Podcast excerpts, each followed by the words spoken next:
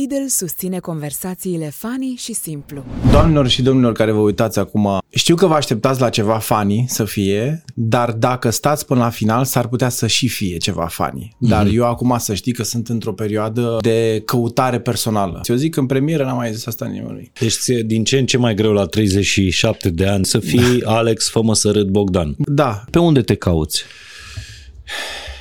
Prin iubire. Mă caut prin iubire. De-abia acum o să încep să fiu cu adevărat cum îmi doresc. M-au schimbat dramele din familia mea. Am decis să nu mă mai ascund de ceea ce simt. Filmam la Iura Luncașu. Mă sună frate, mi-a zis, Doamne, se mai întâmplă, știi ce?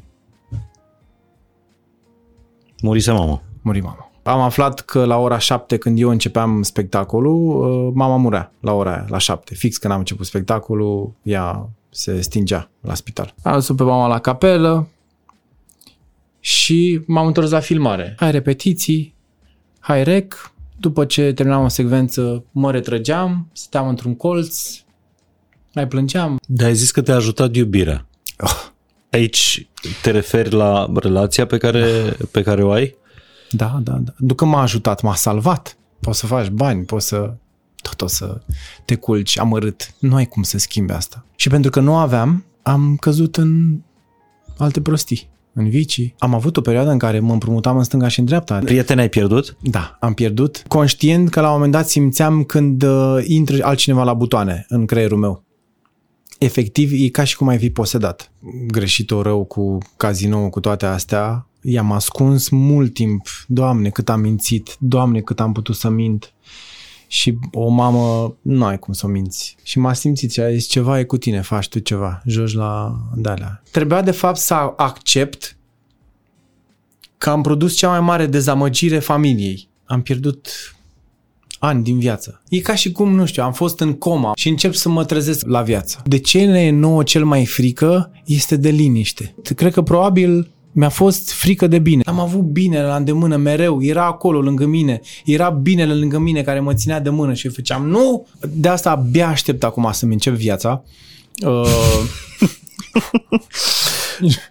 Alex Bogdan la 37 de ani. Da. Abia aștept să-mi încep viața. Am trecut și prin dependență serioasă de jocuri de noroc. Pot să spun cu adevărat că cel mai fericit vei fi în liniște. Toată lumea are șansa unui nou început.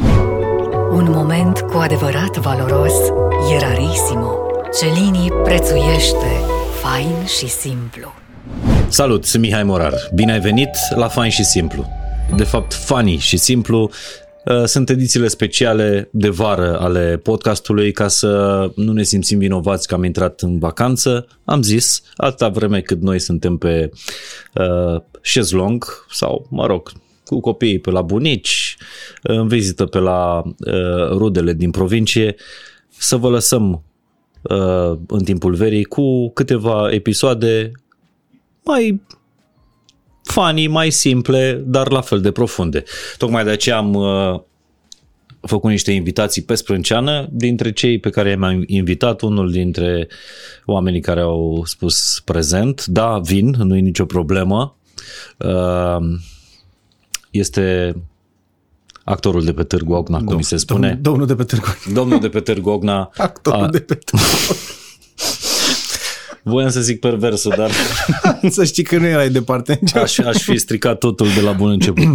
Bine ai venit, Alex Bogdan. Mulțumesc de invitație, Mihai Morar. Mi-a plăcut foarte mult. Aș vrea să fac un mic... Să facem o paranteză, să începem cu o paranteză. Te rog, vrei. Îmi plac, iubesc paranteze. Trăiesc în paranteze. Doamnelor și domnilor care vă uitați acum de pe șezlong, cum ai zis tu, la bunici, cu o bere în mână, se aude acum cum se desface o bere, nu? Așa. Știu că vă așteptați la ceva funny să fie, dar dacă stați până la final s-ar putea să și fie ceva funny. Dar eu acum să știi că sunt într-o perioadă de căutare personală. Jur. Să știi. O ți-o zic, în premieră n-am mai zis asta nimănui. Alex, ai venit cu temele făcute, practic. Jur, sunt într-o... Știi că de atâta timp toată lumea cumva mă vede etichetat cumva în zona asta de comedie și la vârsta de 37 de ani mă găsesc între această imagine pe care mi-am format-o fără să vreau, că nu mi-am dorit neapărat să ajung nici cunoscut, nici actor, toate s-au întâmplat din întâmplare, și între cel jur și în cealaltă ipostază de om normal care simte că și-a pierdut ușor din savoarea asta, din licărirea asta comică, știi? Adică am început să mă așez. Ori o fi faptul că ajung la jumatea vieții, sper că nu chiar la jumate să fie mai fie. Mm-hmm. Eu mi-am pus un 96 de ani acolo. Oh, ești doar la treimea vieții. Așa, oh, Doamne ajută. Sfânta treimea vieții. Și e foarte ciudat ce simt în raport cu oamenii care se așteaptă la chestia asta de la mine. Și atunci când eu simt că oamenii se așteaptă la chestia asta de la mine, mă închid cumva. Adică am un fel de ghiocel, așa, știi? De-aia încerc să fiu cât mai deschis și să spun oamenilor, de-aia am vrut să spun, dacă au răbdare și nu pun presiune pe mine, că a venit! Păi veniți acum că o să facă și o să dragă, să aibă răbdare că poate o să întâmple, dar în mod... Nu promiți nimic. Nu promit și aș vrea să fiu cât mai autentic și să nu mă mai forțez să fac chestii pe care nu le simt. Pentru că am făcut asta mult timp și n-aș zice că e un început de rugină și de... Nu știu, aș vrea să explorez mult mai multe lucruri. M-am luptat și o să mă lupt toată viața cu convenția și cu faptul că lumea te pune într-un sertăraș și te închide și te scoate când are chef. Deci din ce în ce mai greu la 37 de ani, treimea vieții, spune cum vrei să fii, Alex, fă-mă să râd Bogdan. Da. Da, într-un fel, da, ai zis-o bine. Nu fă-mă să râd, dar e tipul ăla, mă întâlnesc cu oameni și acum să știi că s-a schimbat, nu te mai știu de la televizor, te știu de pe YouTube. Exact. E gata, e nou televizor și văd, simt în oameni că hai că acum urmează să... L-am prins pe ăsta. Să ne tragem într-o poză și sunt așa, nu știu, zici că sunt un cățeluș pierdut, uneori, jur. Și-mi caut stăpânul. Păi de-alea... Dar de când ești obișnuit să îi vezi pe oameni în așteptarea asta, în expectativa asta de a-i face să râdă? Așa era și când erai mic? Da, era așa. Era pentru că... Da, acolo era un pic mai special, pentru că am făcut sport foarte mult timp. Și ce țin minte, în afară de antrenamente crunte și de o rigoare foarte clară a sportului, mergeam în foarte multe cantonamente. Și în cantonamente eram giumbușlucar, așa, eram caterincoz, făceam glume, aveam poante, toate alea. Și toată lumea zicea, adică auzeam și eu chestia asta cu actor, dar la mine nu suna niciun fel, nu atingea nimic. Nu am zis, gata, actor. Dar mult mai târziu, făcând un salt foarte mare, ca în atletism, ca în lungime, mi-am dat seama că una e să fii amuzant în viața ta, da? Să fii un tip funny, da? Și una e să fii un tip funny atunci când trebuie. Când se aprinde un bec roșu la o cameră, când vine un spectator într-o sală, la o repetiție, când e vorba de o presiune, la o filmare, adică... Și atunci, cumva, mi-am concentrat toate eforturile mele interioare de comedie, de ce vrei, spune-le cum vrei tu, da? Îngroapă-le sub pământul artistic, dacă vrei. Și cred că m-am organizat să nu mă mai descarc în toate părțile, în stânga și în dreapta, pentru că m-am schimbat și nu mai sunt așa. Și atunci... Tot ce simt și tot ce eman eu comic, livrez în continuare atunci când e cazul, știi? Când are un rezultat foarte clar. Că mi se pare foarte, foarte obositor să fii comic de când te trezești până te culci, da. Și trebuie să fii foarte despărțit de your true self. Ca să faci asta. Adică un om nu poate să fie haios de dimineața și până seara. Mai sunt unii oameni care structural sunt așa. Adică am foarte mulți prieteni, foarte multe cunoștințe care sunt oameni extrovertiți, care sunt de dimineața până seara, se încarcă de la tipul ăsta de energie. Eu mi-am dat seama că sunt pe invers. Sunt introvertit. Interesant, că au vorbit puțin, parcă am fost un pic din America. Eu sunt introvertit. Nu credeam că ești introvertit. Chiar sunt la modul legit, așa să vă folosesc termeni. Aici am fost cu Dan Șucu până în America și cumpărat niște teren acolo. Și m-a schimbat pandemia foarte mult. Nu că m-a schimbat, mi-a arătat ce sunt, de fapt. M-a schimbat foarte mult, m-au schimbat dramele din familia mea, adică când am pierdut-o prima oară pe bunica, a fost primul deces din familie și am simțit, nu știu, mi s-a schimbat viața totală, adică am început să conștientizez că există un final nedorit. Și atunci cred că din furtuna ce era în mine, foarte prezent peste tot, eram și eu show-off, da? Adică să acaparez masa, să fac, să dreg, am început să mă fac ca un lac așa mai potolit. În care eu pot să-mi decid dacă vâzlez mai tare, mai încet, dacă sunt mai așezat, mai... Dar e încă în lucru. Adică... Când ai pierdut-o pe bunica? În 2018. Adică deci atunci, ai avut-o până hât departe în viață. A fost ciudat pentru că eu și bunica, o să folosesc termenul în continuare, suntem născuți în aceeași zi, pe 24 ianuarie, și ea a fost taxatoare pe autobuz, pe la Comănești, cred că, sau Moinești, nu mai știu exact, să mă ierte familia dacă nu știu amănuntul ăsta. Și a avut cu papagal prin autobuz și a tras un bilețel să-i zică destinul, cum era pe vremuri. Și papagalul s-a uitat la ea așa, i-a luat bilețelul, i l-a dat și pe bilețel scria o să ai 2 băieți, o să treci printr-o cumpără mare și o să mor la 83 de ani. Păi nu știu cum a făcut, dar le-a bifat pe toate. Mamă, se face pielea de papagal. A avut 2 băieți. A călcat-o trenul. Iată-mă, căr. A călcat-o trenul pe picior și l-a pus la loc, adică așa, și a murit la 83 de ani. Și când a murit, țin și acum aminte exact, eram în mașină, repetam la un spectacol la Teatrul Mic, eram în drum spre repetiție. Și am primit mesajul, mi-a scris mama, era deja la spital, era bolnavă, nu s-a chinuit foarte tare și mi-a zis: Alex, din păcate, mamaia s-a dus. Și a fost așa, mi-a zdruncinat toată lumea, adică și prima mea zi de naștere, după aia a murit în octombrie. De ziua ei?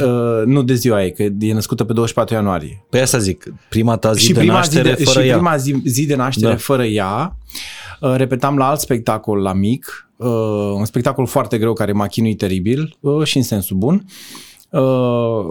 Eram la barul de lângă un ATC, mi-am cumpărat o sticlă de tequila, dădeam la toată lumea,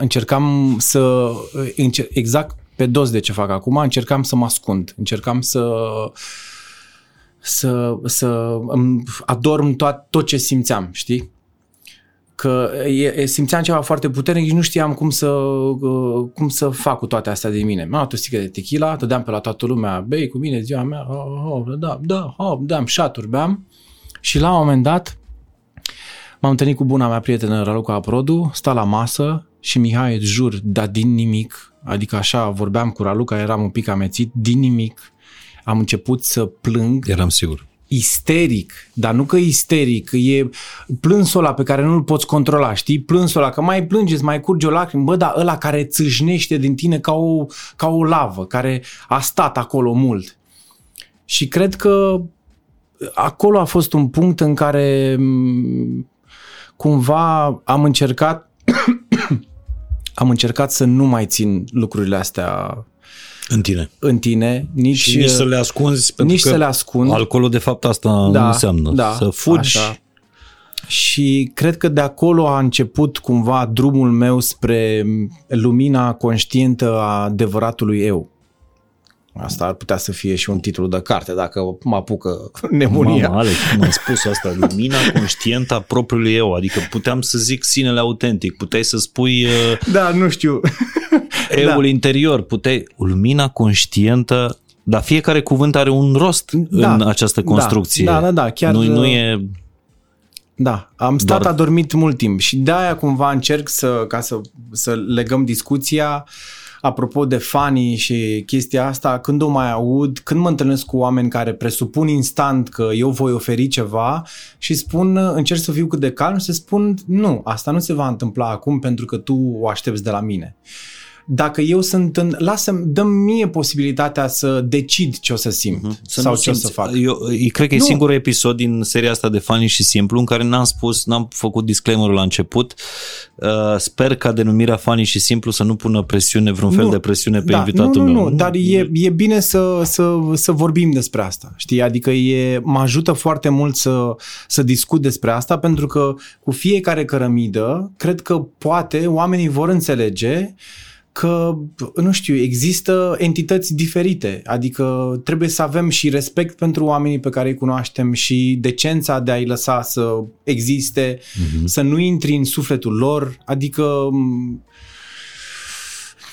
simt că e o discuție care trebuie avută, mai ales în epoca în care totul pare foarte aproape, știi? Adică primesc mesaje pe Insta, te-am văzut pe, știi? Adică totul e foarte aici, îmi vine să te bat pe umăr, să te iau în brațe, ești a meu, ce rai, bă, te-am văzut, ne știm, Alexandre, hai, Alexandre, nu fi arogant. Adică și mi-am luat multe de astea. Asta în condițiile în care ți se spune Alexandre. Cum pe stradă, care a fost cea mai ciudată strigătură pe care ai auzit-o în spatele tău? Bendeac.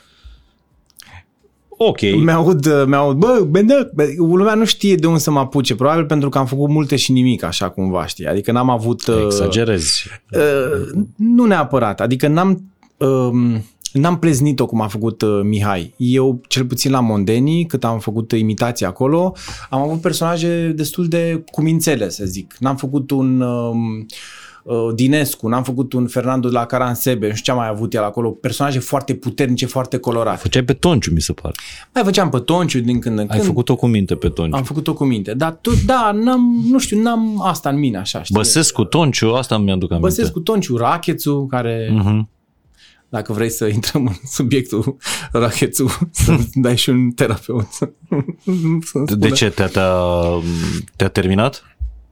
Personajul. Da, în sfârșit încep ușor să mă debarasez de povara Rachețu, adică aud din ce în ce mai puțin oameni care mă identifică cu personajul Rachețu, dar într-adevăr... Adică inclusiv strigat pe stradă erai? Da. Adică... Mai mult decât ăla de la Mondenii, uite-l pe ăla de la Mondenii. Uite-l pe Rachețu. Da, nu știi că săraca, când mai merg cu iubita mea prin mall, mai de mult că acum m-am mai liniștit și eu, mai veneau copii, oameni pe la mine să facă poze. Facem o poză și zic, de-alea, știi cum mă cheamă? Păi tu ești Rachețu, cine dracu, nu știu cum te cheamă. Adică era deprimant pentru mine, știi? Adică ai vrea să fii și tu, mai ales că ești cu iubita ta. Sunt Alex Bogdan, așa, nu e niciun nume să zici că te rupe la lingurică, că are vreo sonoritate, dar într-adevăr am înțeles, personajul a fost mult mai puternic decât mine. Și atunci eu am luptat foarte mult cu el, dar nici nu am livrat ceva care să fie pus în locul personajului, știi? De-aia în mine erau așa, frustrarea că, Doamne, nu o să fac niciodată care e la fel de mare și puternic, și doi, vreau să mă știe și pe mine lumea după nume, dar am ieșit de acolo, adică e ok. Mai primesc de asta, e normal, cum să nu vrei o pâine, cum să nu vrei. Te înțeleg perfect, mi-a fost greu să-l înțeleg, în schimb, pe Vlad Dragulin, care la fel încearcă Malone să scape de umbra asta lui Malone. Dar cred că a reușit. Da, dar în continuare mai mergem, uite, acum în turneu cu rulota prin țară, cu Radio Aventura, și în continuare aude din spatele Malone! Nu o să poți să reglementezi toate gândurile oamenilor care țâșnesc din gura lor fără cenzură, dar cred că în mare el ce alegere a făcut și cum și-a negociat cariera și ce lucruri face, cred că adoarme monstru Malone. Eu nici nu te mai țin minte ca rachet. Da, nici eu. Nu, te-am uitat, adică nu... O țin minte pe Tonciu, o țin minte pe Băsescu, dar nu... Ei, m-ai uitat, nu mai. Adică ai făcut atât de multe... Nu m-ai uitat. Nu. Bine, m-am și uitat la multe filme cu tine. Care 3, 4, 5 câte am făcut. Păi cum, ai, în afară de cele pe care le știe mai toată lumea, da. Haita de acțiune, Love Story. Love Story, da. Cred că astea sunt singurele în care sunt Haita nu sunt protagonist, dar nu, eu nu gândesc așa oricum. Între galde am făcut. Între galde. Asta zic. Am mai făcut la Iura, alt film care o să iasă... Moromeții 2, am apărut și eu acolo, cum a apărut toată industria. Bine că ai apărut, că unii dintre noi nu... Că mai erau doi actori din țară care nu au apărut în Moromeții 2. Libertate am apărut, adică nu cred că am un portofoliu foarte vast. Adică eu tot aștept ca... Stai așa, ai uitat un film, cred că e cel mai lung nume de film. Mi este indiferent dacă în istorie vom intra ca barbar, da. Zi mai încet, deci ai apărut, ai jucat pe Traian, nu? Traian, da. Mi este indiferent că în istorie vom intra ca barbar. Citat și trebuie spus la virgulă, altfel intrăm. Deci cum se spune la virgulă? Îmi este indiferent dacă în istorie vom intra ca barbari. Și interesant nume de toată film. Lumea acolo. Ce ia caută-l? Există pe platforme dacă vreți să-l vedeți. Îți dai seama să caute îmi este indiferent dacă în istorie vom intra ca barbar subtitrat. Nu mai știu cum e. Să-ți dai seama că lumea abandonează. Îmi este dacă... Nu, lasă-l. Hai să ne uităm la team building. Da. Să se uită lumea la ce dorește. Sunt în așteptare să înceapă viața, știi? Artistică. Că nu cred că am operă încă, domnul Morar. Te-am mai auzit spunând lucrul ăsta, da. Și aș vrea să zici ceva nou la podcastul meu, te rog frumos. Nu. În primul rând aș vrea să înțeleg, dacă vrei să o luăm pe panta asta psihologică. Aș vrea să înțeleg de unde frica asta ca un personaj pe care îl joci în carieră te poate ucide. Pentru că probabil deși sunt într-o perioadă în care lipsa mea de încredere este acută în mine, evident, probabil că eu undeva acolo jos de tot sunt conștient că pot să fac lucruri mult mai puternice și că, fiind o persoană poate și din zodie, destul de leneșă și care așteaptă să îi se întâmple. Ești vărsător, nu? Din păcate, da, sunt vărsător. Și pentru că probabil sunt tot timpul în așteptarea chestiei care să mă scoată, m-au trecut foarte multe lucruri. Pentru că nu generez. Adică, știi, eu spun așa acum despre mine la podcast, domnul Morar, eu aș putea să fac lucruri, păi, te rog, go. Și zic, hai că mai vedem, mai stăm. Nu știu cum să zic care e răspunsul la asta cu... Da, spui că ești într-o perioadă de asta de căutare. Da. Hai să nu zicem dezvoltare, că nu știi niciodată unde ne ducem. De căutare personală, ceea ce e minunat. Fază din căutarea asta e și acceptarea, adică ăsta sunt eu. Da, și după acceptare ce ar trebui să urmeze? Ar trebui evoluție, da. Da, dar evoluția nu înseamnă neapărat ce roluri joci. Eu nu le tratez mai mult, de fapt, știi, ca roluri. Eu cred că eu tot timpul vorbesc cu colegii mei și când mai apare cineva care o bubuie sau ca așa, zic, am un răspuns foarte concret. Meseria asta se face pe lung, adică ea are o durată nedeterminată cumva. Nu zic că vreau să mor pe scenă sau pe un platou de filmare, dar cumva mă gândesc că experiențele pe care eu le am ar trebui să fie atât de puternice încât să mă propulseze spre următoarea experiență. Adică de-aia nu m-aș întoarce niciodată la imitații. Adică să încep să fac, aia s-a consumat. Ești mai mult de atât. aș zice dacă există mai mult acolo. În același timp mă lupt și cu faptul că oamenii, apropo de ce vorbeam, nu prea au această curiozitate în privința ta. Adică eu dacă m-aș apuca acum să fac într-un context profesionist, să zic că face Rachețul și face sketch show sau nu știu ce, Rachețul prin țară sau nu știu ce, lumea cred că s-ar uita. O, da. Știi ce zic? Dar nu ai fi tu, nu te-ai simți. N-ar fi pentru mine bine. Adică n-ar fi ceva care mă împlinește. E ca și cum, nu știu, mă duc, îmi pun helanca aia, așa, iar fac aia, cum să știi, și ar muri ceva.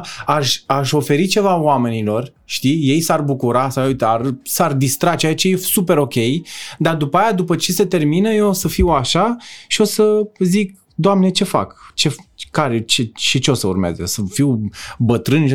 E normal, cum normal? Adică am imaginea asta în cap, știi? Adică... Și cred că viața are atât de multe de oferit, încât faptul să te oprești, să stai acolo așa de mult într-o haltă, pe mine mă îmbolnăvește. De-aia tot timpul aș vrea să fac chestii noi, să testez teritorii noi. Nu știu. Adică pentru tine o evoluție acum ar fi să fii protagonist într-un film, dacă se poate și de mare succes, nu? Să fii ăla. Da, uite, da. Asta actorul ai pus, principal. Ai accentuat, pentru că am mai fost protagonist, dar cred că ceea ce simt, Mihai, cu adevărat, este lipsa unui succes răsunător. Adică... Dar tu acum, spunând asta, și pui o presiune pe tine. Știu, dar uneori e bine să o simt, să o trăiesc. Știi? Deci ce înseamnă să faci sport de mic? Da. De performanță. Chiar. Da. Adică...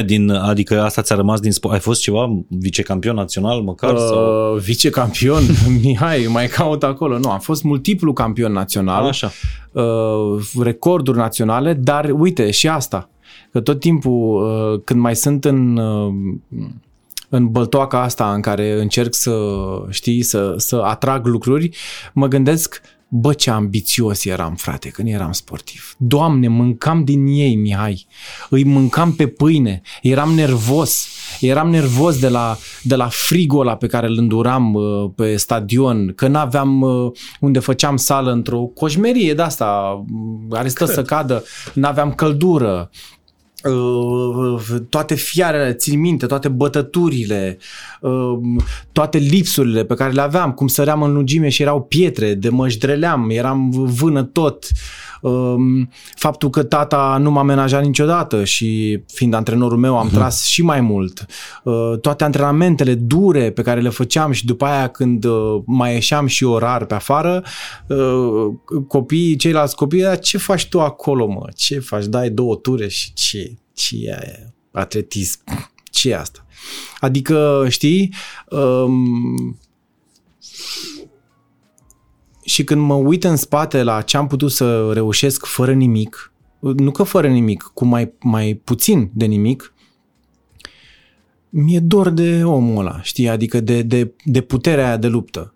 Și nu vreau să mă plâng sau să fiu aici, știi, să mă victimizez, dar încerc, apropo de căutarea asta, încerc să mă reconectez la puterea aia fabuloasă de a nu te mai interesa de stânga și dreapta, cât s-a antrenat ăla, nu știu ce, cu tare. Societatea noastră, așa cumva, cum a ajuns, e atât de dependentă de ce crede celălalt despre mine și la ce se așteaptă celălalt despre mine, încât la un moment dat poți să faci să ți se ardă motorul, știi? Dar setea asta de medalii, că tu vorbești acum, mi se pare că teatru, filmul, showbizul nu este precum o disciplină sportivă. Sigur că e competiție, da. Poate mai cruntă și mai nedreaptă decât în sport, dar nu... Dacă e subiectivă. Cred că e aceeași... Da, în funcție, vorbind de rezultat, da, n-are nicio legătură. Adică asta în sport zic. E clar, ai alergat, țâc, asta e rezultatul, ai sărit atât, a tras la... Bine, acum nu mai cred că cu de-aia așa. Ia, dă, că te mai fură acolo la 2 cm. Final la fotografie. Las că mai aruncam eu cu sulița și vedeam, nu, că acolo să-mi fige. Mai aruncam cu discul. Aia era belită. Deci aruncam cu discul la Decathlon, Octathlon, ai și discul. Și aruncam cu discul și aia nu-ți lasă o sare odată și aia la 3-4 metri de disc și eram acolo, geană, vezi că e mai așa. Îți dai seama că te mai ard. În fine, acum nu mai e problemă. Dar eu vorbesc de putere,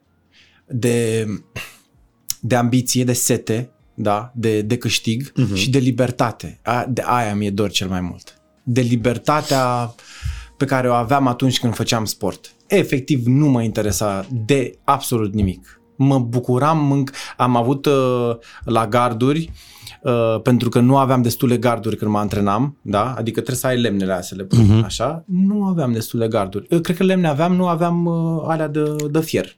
Caprele. Gardurile, așa, efective. Da. Că mai pui niște lemne așa. Nu mai aveam de alea. Tata, noi aveam 7. Câte sunt la concurs? Sunt vreo 10. Te faci și tu că sari. Și mergeam până la capăt și le săream în aer, practic. Adică îmi imaginam în mintea mea. Da. Și evident că în mintea ta tu nu ridici piciorul cât ar trebui. Îl ridici mai puțin. Și la concurs când ale naibii garduri chiar erau acolo, adică ei aveau, așa, piciorul era obișnuit să facă, când faci bătătura așa, nu se ridica. Pași dacă nu le trosneam pe toate. Bum, bum, bum. Deci ultimele 3, când auzeai dung, dung, dung, eram eu.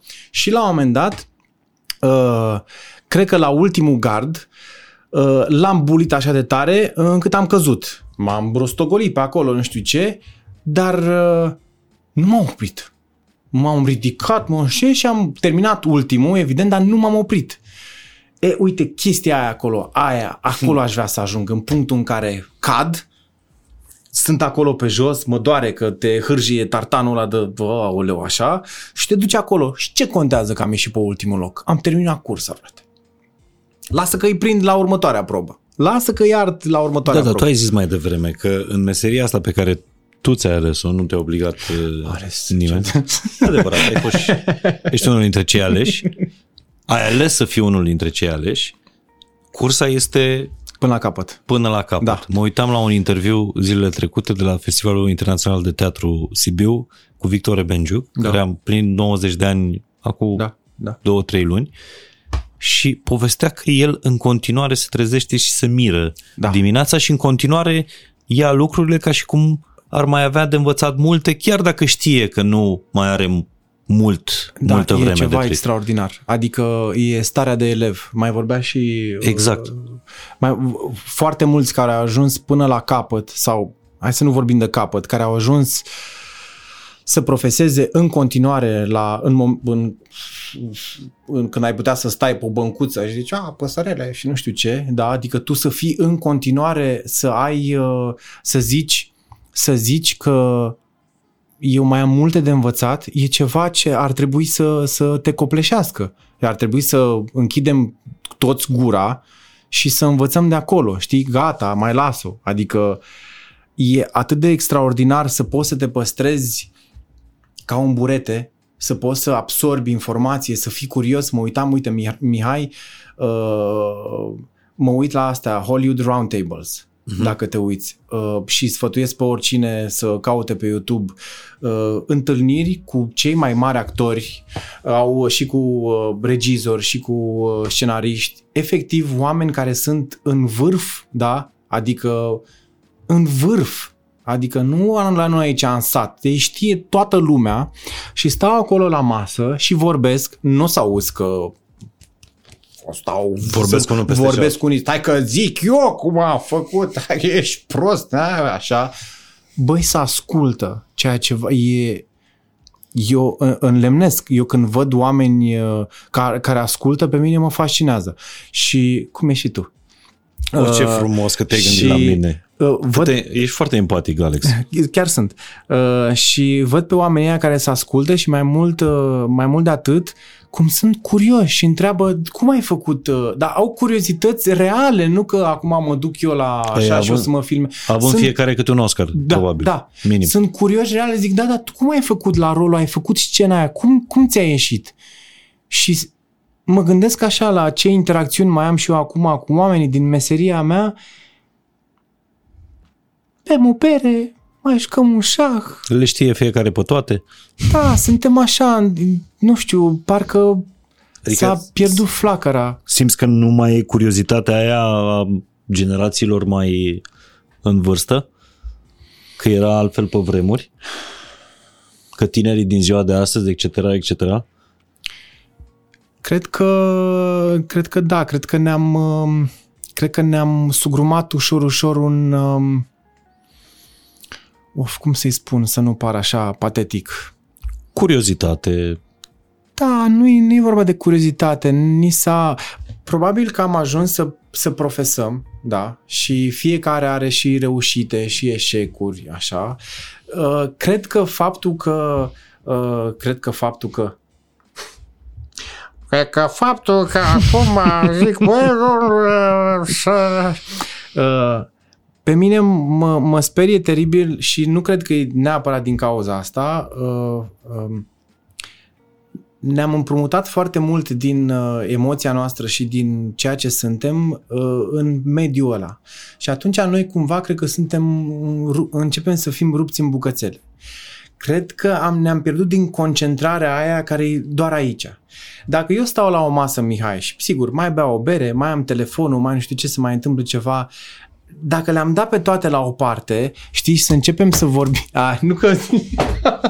Ce vrei să mai dau jos? Nu, alunele lasă-le, te rog frumos, că dacă, s-ar putea, știi, să mi se facă și probabil că o să fie punctul ăla în care e stângace și ciudată interacțiunea dintre noi. Vorbesc acum exclusiv de, să zicem, stăm actori la o masă. Dar dacă trecem de asta și începe, băi, tu ce mai crezi că e actoria în ziua de azi? Că a început să fie de toate. Tu cum te mai gândești la meseria ta? Care mai e raportul tău la meseria ta în ziua de azi? Ce crezi că este necesar din ceea ce faci tu comunității sau oamenilor? Ce ai vrea să joci? Ce ți-a lipsit să joci? Ce experiențe nefericite ai avut când ai repetat, când ai lucrat ceva? Și cred că, te rog. Deci spui de fapt că generația asta a ta, da, e mai autosuficientă. Cred că da. Iar tu exact asta faci acum, îți expui nemulțumirea asta. Băi, n-am făcut destul, adică am 37 de ani. Da. Și eu asta n-am avut un rol principal într-un film. Asta de ce nu l-am avut? Da, adică real să ne întoarcem în a săpa în noi și împreună. Adică că lucrurile astea cred că ne duc mai departe. Cel puțin, uite, pe teatru pot să spun sigur că nu am avut până acum un rol care să mă împlinească. Să zic, Mihai, să zic eu fără modestie, că simți când faci o chestie bună. Să zic, Mihai, vino pe data de 20 și nu știu ce să mă vezi. Crede-mă. Că poți să faci, e ok. Adică dacă tu simți că ai descoperit ceva și că acel ceva poate să influențeze, poate să aprindă în tine ceva, zic, vino să vezi, pentru că vino să fii părtaș la experiența pe care am avut-o eu. Pentru și că... nu ai avut? Nu, încă nu.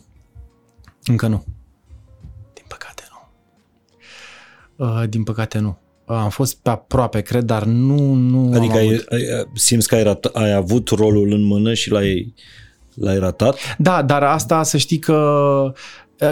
Ca să poți să faci un rol bun, important, trebuie să se întâmple foarte multe lucruri.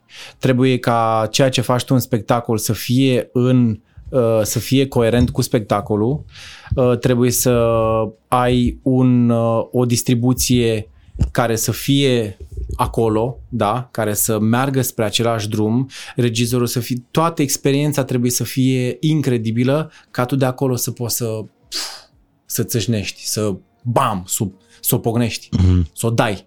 Așa, dacă ai mers un pic așa, hâț, regizorul te duce în stânga și în dreapta și nu vede că acolo-i drumul să o pleznești, colegii mai trag stânga în dreapta, de-aia zic că nu am avut... E ca Ronaldo la Real Madrid, când toată echipa lucra pentru el, și ca Ronaldo la unde joacă el acum, în Arabia. Da, fii atent că cred că nuanța e că nu lucrezi pentru Ronaldo. Tu lucrezi pentru tine. Tu sigur că mingea ajunge la Ronaldo exact. Și dă golul.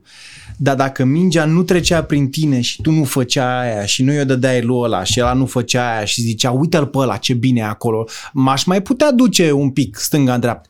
Ce bine se duce ăla, dă-i-o. Mă uit acum la asta, o sar dintr-una într-alta. Spune, Alex. Mă uitam la asta de pe HBO, dacă ai văzut Winning Time cu Magic Johnson, cu perioada aia de Lakers din anii 80 și spunea omul ăsta, Magic Johnson, spunea că îl umple faptul că el poate să dea pasa. Bă, deci e incredibil să auzi asta, știi? De la unul zică că mă face mai fericit să-ți dau pasă ție. Că era cu Karim Abdul-Jabbar. Și au făcut duo ăsta fantastic, bine, după ce s-au tatonat un pic. Să-ți dau pasa. Dar noi acum, știi, toți vrem să dăm gol. Să plecăm de la poartă, ne ducem și dăm cu capul, nu știu ce, lasă, că tura viitoare știu eu, mă duc stânga în dreapta.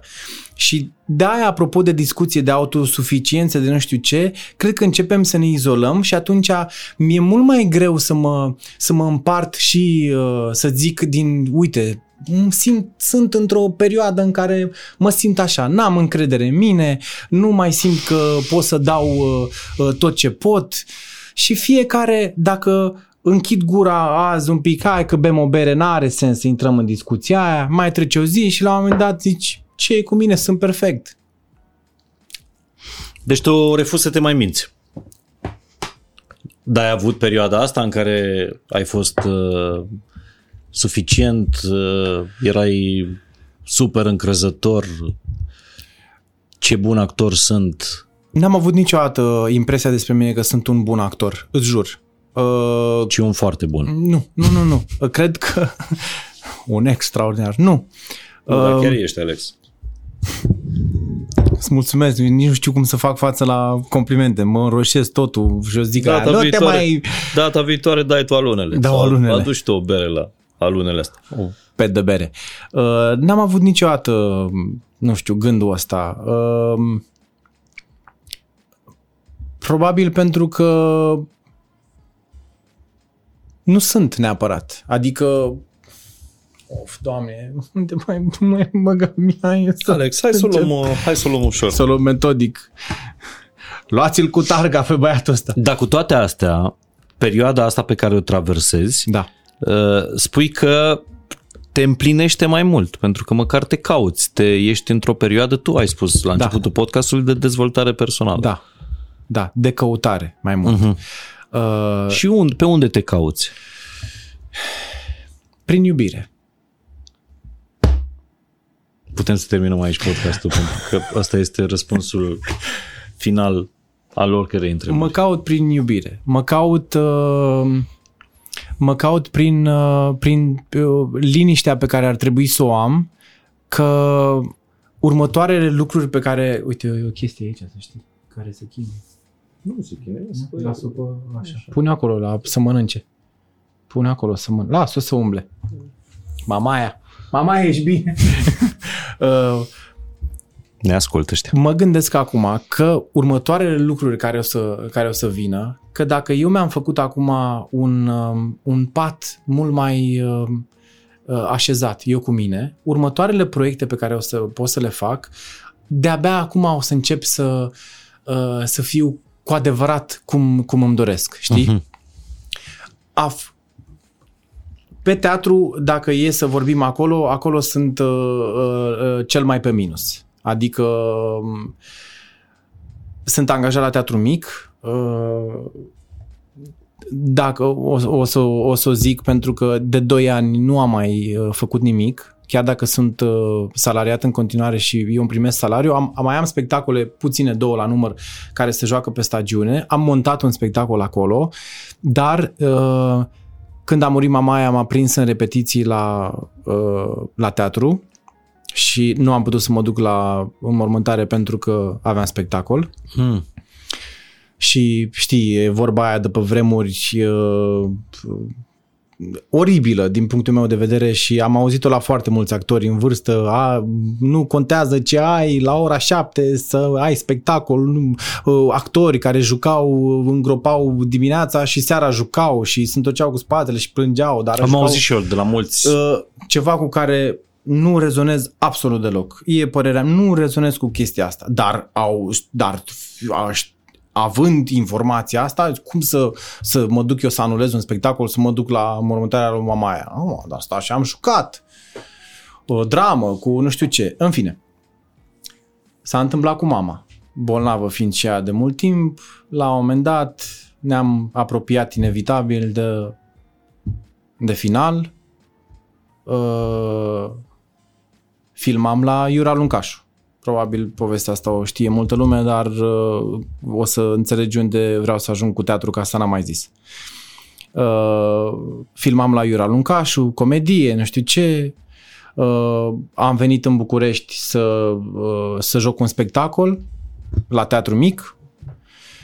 M-am urcat, era în spital, era cu pandemia, încercam să vedem, să intre, măcar tata, să-i zică că o iubim, că,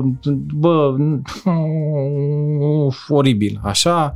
Am reușit prin cineva, era la Unești, să intrăm dimineața la 8, să intre taică-tu, dar așa, ca măcar să-i spună că... Nu era voie atunci să intri. Da, nu era voie. Să-i spună că o iubim, că nu știu, îi scriam mesaje, mămico, sunt cu tine, nu știu, ce poți să scrii, Mihai, când se întâmplă asta? Nu știi, nu, așa. Joc spectacolul, mă urc în avion să mă întorc la filmare, la Iași, la comedie cu Iura. Când mă urc în avion, mă sună frate, mi-a zis, Doamne, se mai întâmplă, nu știu ce. Murise mama. Muri mama. Fizic, ce se întâmplă când afli o veste de genul ăsta, e ca și cum îți ia foc tot corpul. Adică simți dintr-o dată că nu mai vezi, adică am leșinat fără să leșin, am amețit foarte tare, adică am simțit o căldură așa. Am stat, nu am plâns. Am stat așa, am stat în avion, am coborât din avion.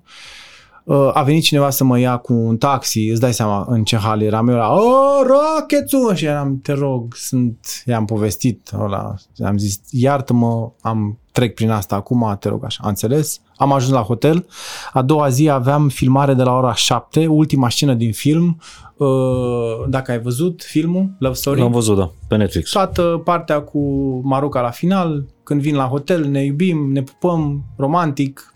Exact ce ai nevoie. Mi-am luat vreo 5-6 beri la doză.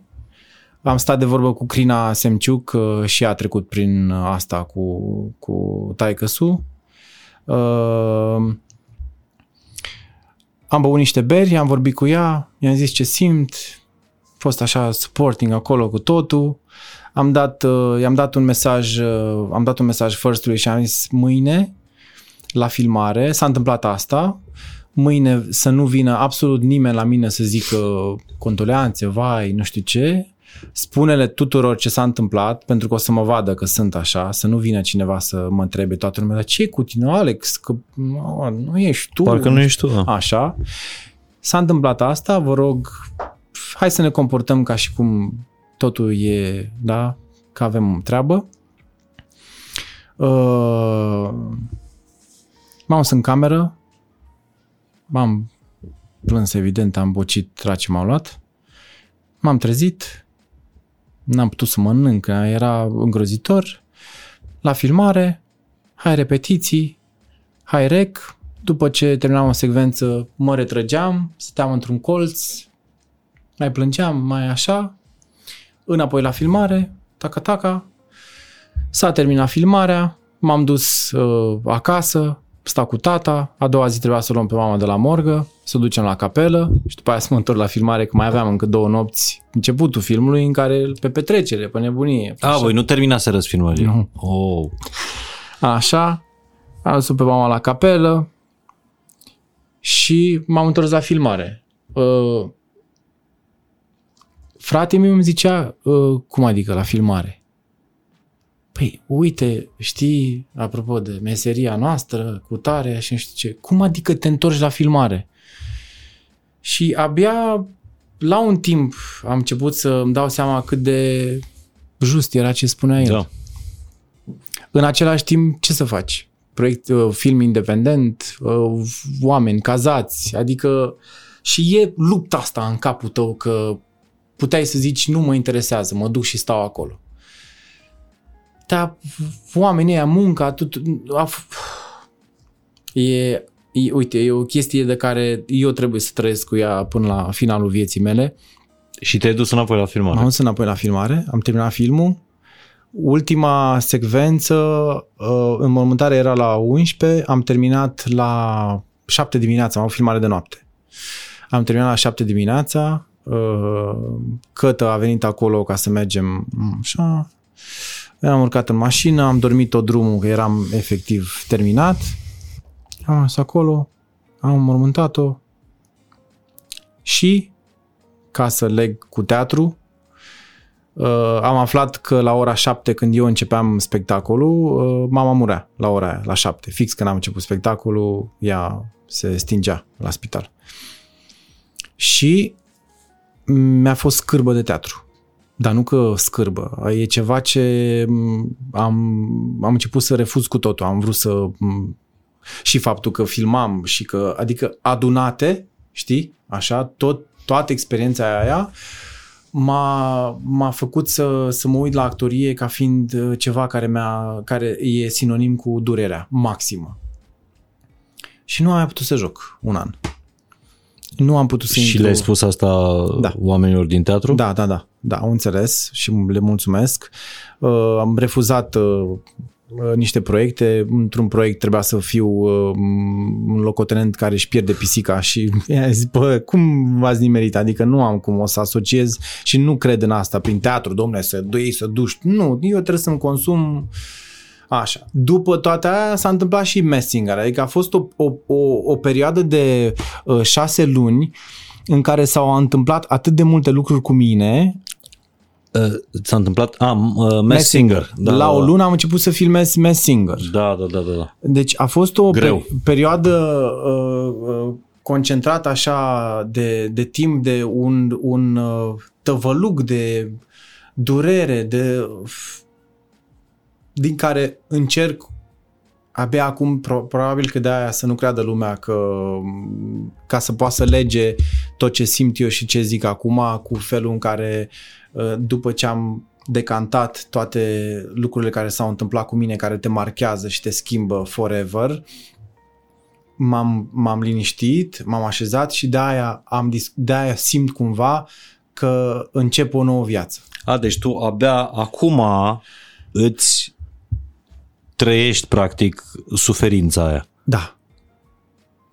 Pentru că ai amânat-o, pentru teatru, pentru film, pentru Messenger, pentru... Tot timpul, Și după ce am terminat toate alea, am reușit să mă reconectez la durerea aia, să încerc să nu se elimin, că e urât spus, să treacă prin mine, să facă parte din tine. N-ai cum altfel să treci peste ea. Deci, decât să o trăiești. Aia zic. Toate lucrurile astea puse cap la cap mi-au schimbat hard-ul, soft-ul, nu știu, că nu mă pricep. Știi că săptămânile trecute îmi spunea Monica Ion că noi alegem cât suferim, dar nu noi alegem dacă suferim, pentru că de suferit trebuie să suferim cu toți. Într-adevăr, este alegerea noastră dacă suferim 2 zile, 2 săptămâni, 2 luni, 2 ani, 2 decenii. Da. Dar de suferit suferim cu toți. Da. Putem să amânăm suferința, putem să o legăm ca un sac. E acolo. Și o ascundem sub... Da, e acolo. Mai am... Spunea... E un text foarte... Rabbit Hole, dacă ai văzut filmul cu Nicole Kidman. Nu știu. E o poveste a unei familii, își pierde copilul mic de 4 ani, 5 ani într-un accident și povestea a persoanei care încearcă să-și refacă viața. Vor să mai facă un copil, ea nu mai poate, are o soră care e gravidă, adică și e povestea acestei persoane care încearcă să treacă peste, știi, adică tot aud asta, știi, să treci peste, adică și acum gata, n-ai să poți să, niciodată. Și spune maică-sa în film, care și ea la rândul ei și-a pierdut copilul de la droguri când era adolescent, fratele ei, adică că îi spune dacă o să treacă vreodată, dacă o să... Și eu zic, nu, o să fie o chestie tot timpul acolo care e în tine și când o să simți, nu știu, când mergi pe stradă, când mănânci popcorn, ești la film și într-o dată o să simți așa o chestie care te face așa foarte moale și zici, ah, aia e. Și, da, și am multe momente când, de exemplu, când mergeam o dată cu trotineta, mă duceam dintr-o parte în alta și m-a bășit un plâns pe trotinete și eram... Adică nu poți să controlezi lucrurile astea când se întâmplă. Nu ai cum. Și trebuie să trăiesc cu ele. Nu trebuie să trec peste ele. De-aia cred că... E funny, nu? Până sunt oameni și când vin glumele. De-aia zic că e foarte important pentru mine că am trecut prin toate lucrurile astea și că am decis să nu mă mai ascund de ceea ce simt. Și... Dar ai zis că te-a ajutat iubirea. Aici te referi la relația pe care o ai? Da. Ducă m-a ajutat, m-a salvat iubirea. Și cu problemele cu jocul și cu cazinou și cu toate astea, adică vezi, când iubirea, dacă nu există, noi toți suntem în căutarea ei. Nu ai ce să faci altceva pe planetă. Adică poți să faci bani, poți să... tot o să te culci amărât. Nu ai cum să schimbi asta. Nu ai cum, nu există. Să te urci tu în avion, zici, tot, îmi lipsește ceva, ce e? Ah, fuck, aia, nu am. Nu poți să o cumperi. Și pentru că nu aveam, am căzut în alte prostii, în vicii, în toate alea. Și că asta mi-a spus la conferință, la Fain și Simplu, la operă, Petronela Rotar, care a studiat mult pe zona asta de dependențe, uh-huh. Și când vorbea, exact la tine mă gândeam și la faptul că a ieșit din dulap cu povestea asta, care mi se pare esențială să o asculte cât mai multă lume, pentru că se pun o grămadă de etichete. Ia uite-l și pe ăla, distruge familia, joacă banii familiei, ia de la gura copiilor și așa mai departe. A făcut de rușine toată familia și Petronela spunea că pleacă de la lipsa de conexiune. Dependențele, mai ales astea de jocuri de noroc, pleacă de la lipsa de conexiune și de foarte multe ori de la rușine. Da, adică dacă eu aveam curajul să vorbesc cu maică-mea la început, când am greșit-o rău cu cazinoul, cu toate astea, i-am ascuns mult timp. Doamne, cât am mințit! Doamne, cât am putut să mint! Și o mamă, nu ai cum să o minți. O să te păcălești tu că îmi da, nu știe. Te simte. Și m-a simțit și a zis, ceva e cu tine, faci tu ceva, joci la de-alea.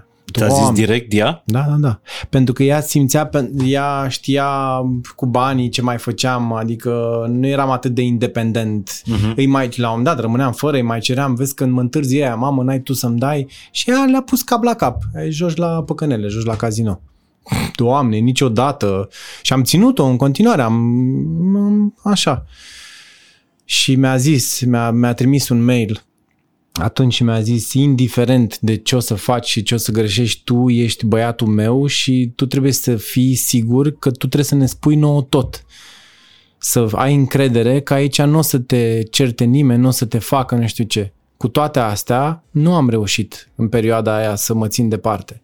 Pentru că probabil nu am nici capacitatea intelectuală, nici să pot să explic ce e în capul unui om dependent în momentul ăla. Pentru că nu poți să vorbești de logică.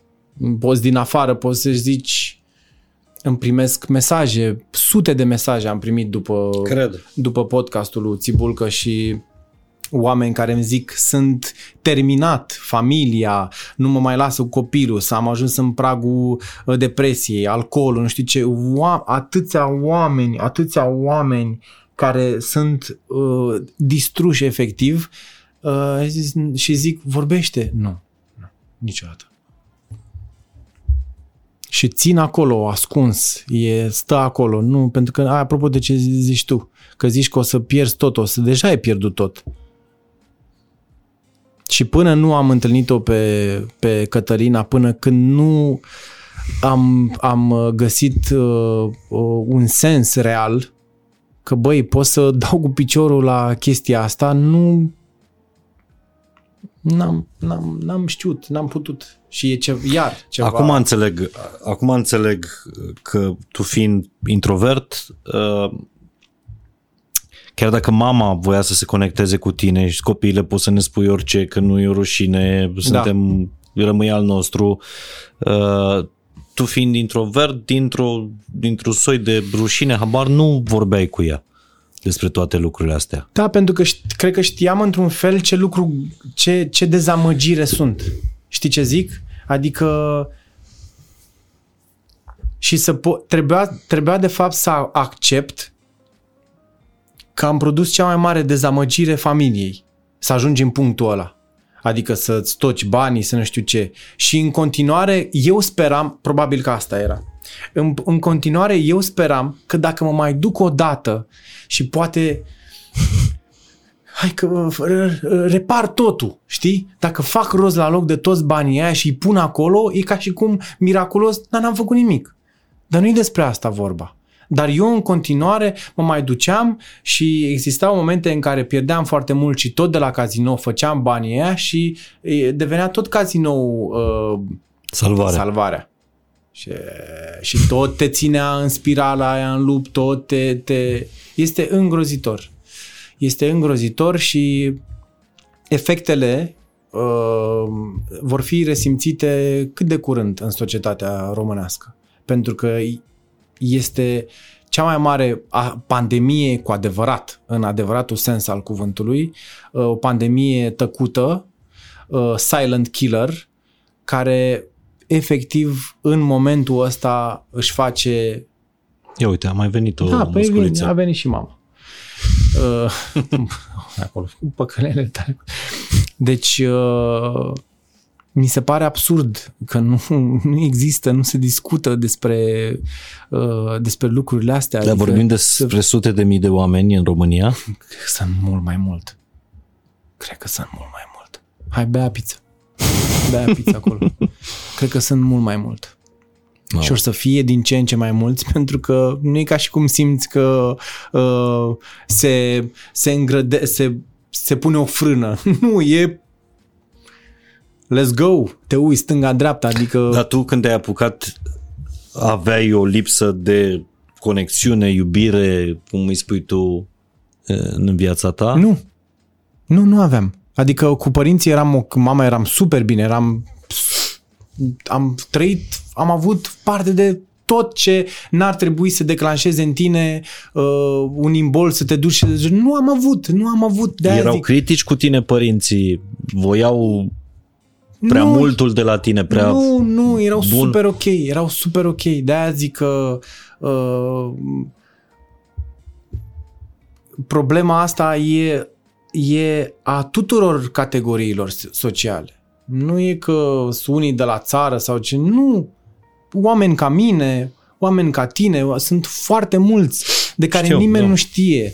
De care nimeni nu știe. Cei care au avut curaj și mi-au scris și au zis, bă, în sfârșit cineva care să vorbească de chestia asta, pentru că nu mai poți, îți dai seama să trăiești cu chestia aia în fiecare zi, să te prefaci în fiecare zi că ești ok, că n-ai o problemă. Cât sunt acum care se uită și care fac asta și nu știe nimeni. Dar calea mea spre asta, zic, a fost... Cred că ar trebui să înțeleagă fiecare că nu e...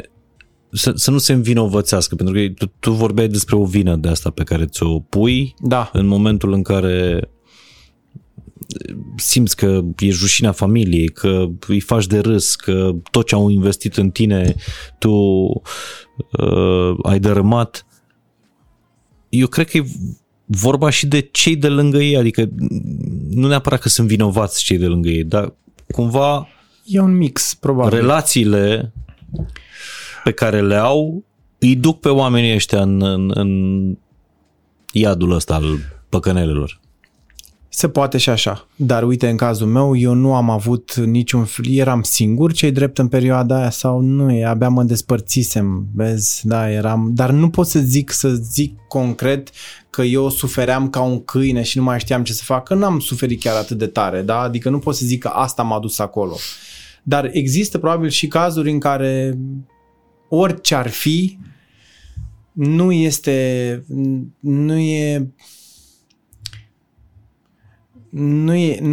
un popas în care tu să poți să știi, să duci să te încarci, să zici. Nicio scuză, de fapt, nu justifică intrarea ta în... Dar prieteni ai pierdut? Da. Da, am pierdut. Am pierdut pentru că devii un om solitar care are drive doar să facă rost de bani ca să se întoarcă acolo, și am avut o perioadă în care mă împrumutam în stânga și în dreapta, adică îți dai seama că cine mai stă la discuții cu tine. Unde te vedeam, dacă mă întâlneam cu oameni pe care îi cunoșteam atunci și mă făceam un pic plăcut așa, și la un moment dat, poate nu în ziua aia, dar a doua zi, dacă schimbam numere, auzi, am o problemă, nu știu ce, n-ai putea să-mi dai 2000 de lei. Deci tu la a doua întâlnire erai în stare să-i ceri unui om? Da. Bani, da, împrumut? Am fost la o nuntă în Ploiești, în Iași, am fost la o nuntă în Iași a unor colegi actori de acolo, care erau actori în Ploiești. M-am împrietenit cu nașul lor, care era din Ploiești și avea bani, doctor, medic, cu clinici, cu tot ce trebuie. Eram în fierbere atunci, eram în 2011, eram așa. M-am împrietenit cu el și m-am bătat un pic și am cerut 2000 de lei în noaptea aia și mi-a dat. Incredibil. Bani pe care i-am returnat, cred că 5 ani mai târziu. Că îți dai seama că pentru el nu însemna nimic 2000 de lei. Și mi-a dat. Și te-a căutat în ăștia 5 ani? Nu. Dar nici eu nu l-am mai căutat. Să-i zic că nu știu ce.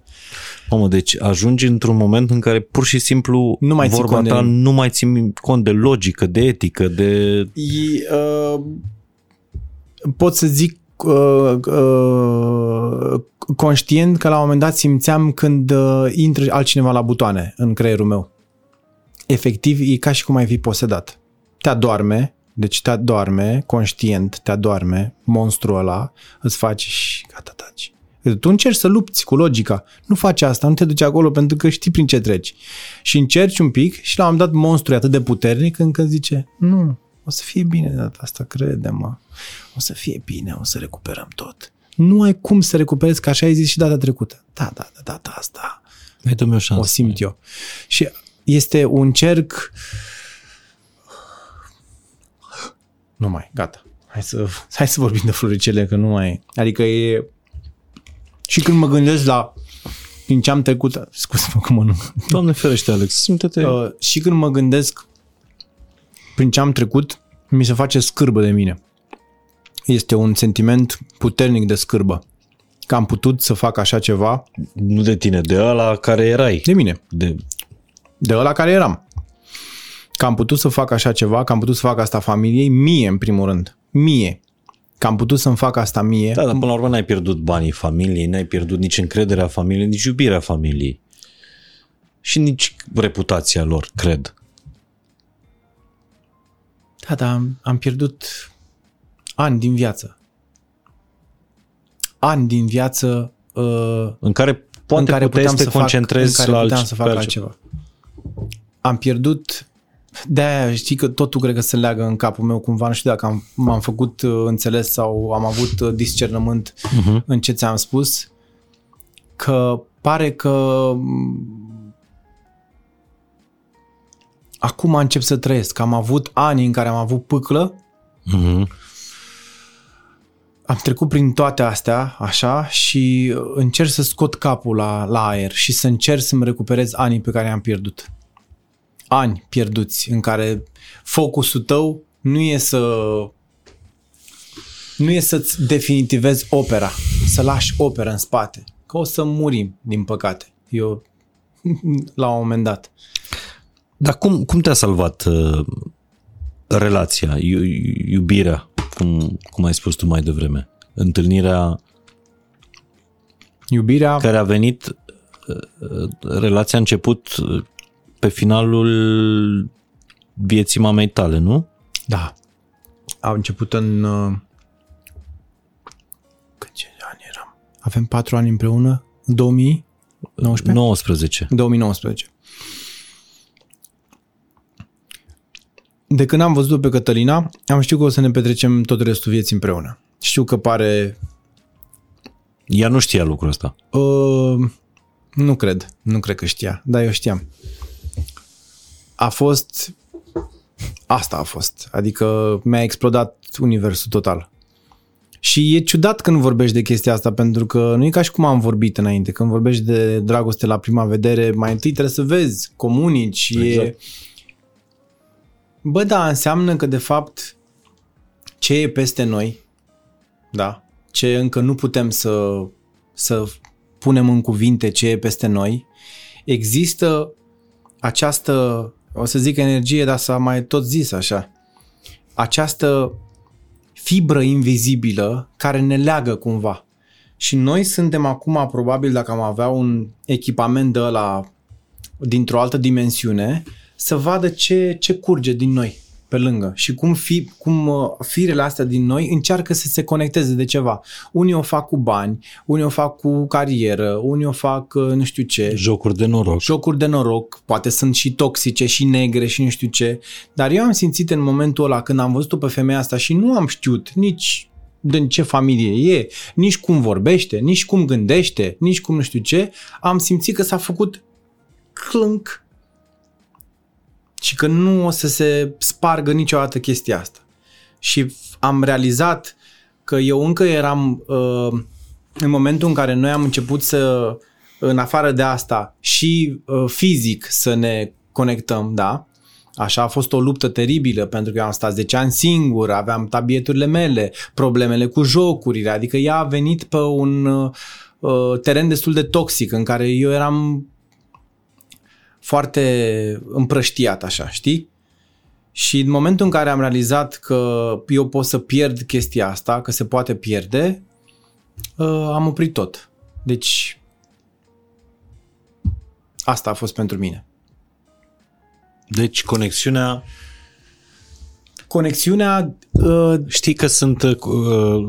Nu mă pricep foarte bine, că nu sunt o fire tehnică, dar sunt la mașină firele alea pe care unul roșu și unul negru, da, știi? La baterie. Mamă și tată, sau cum se numesc?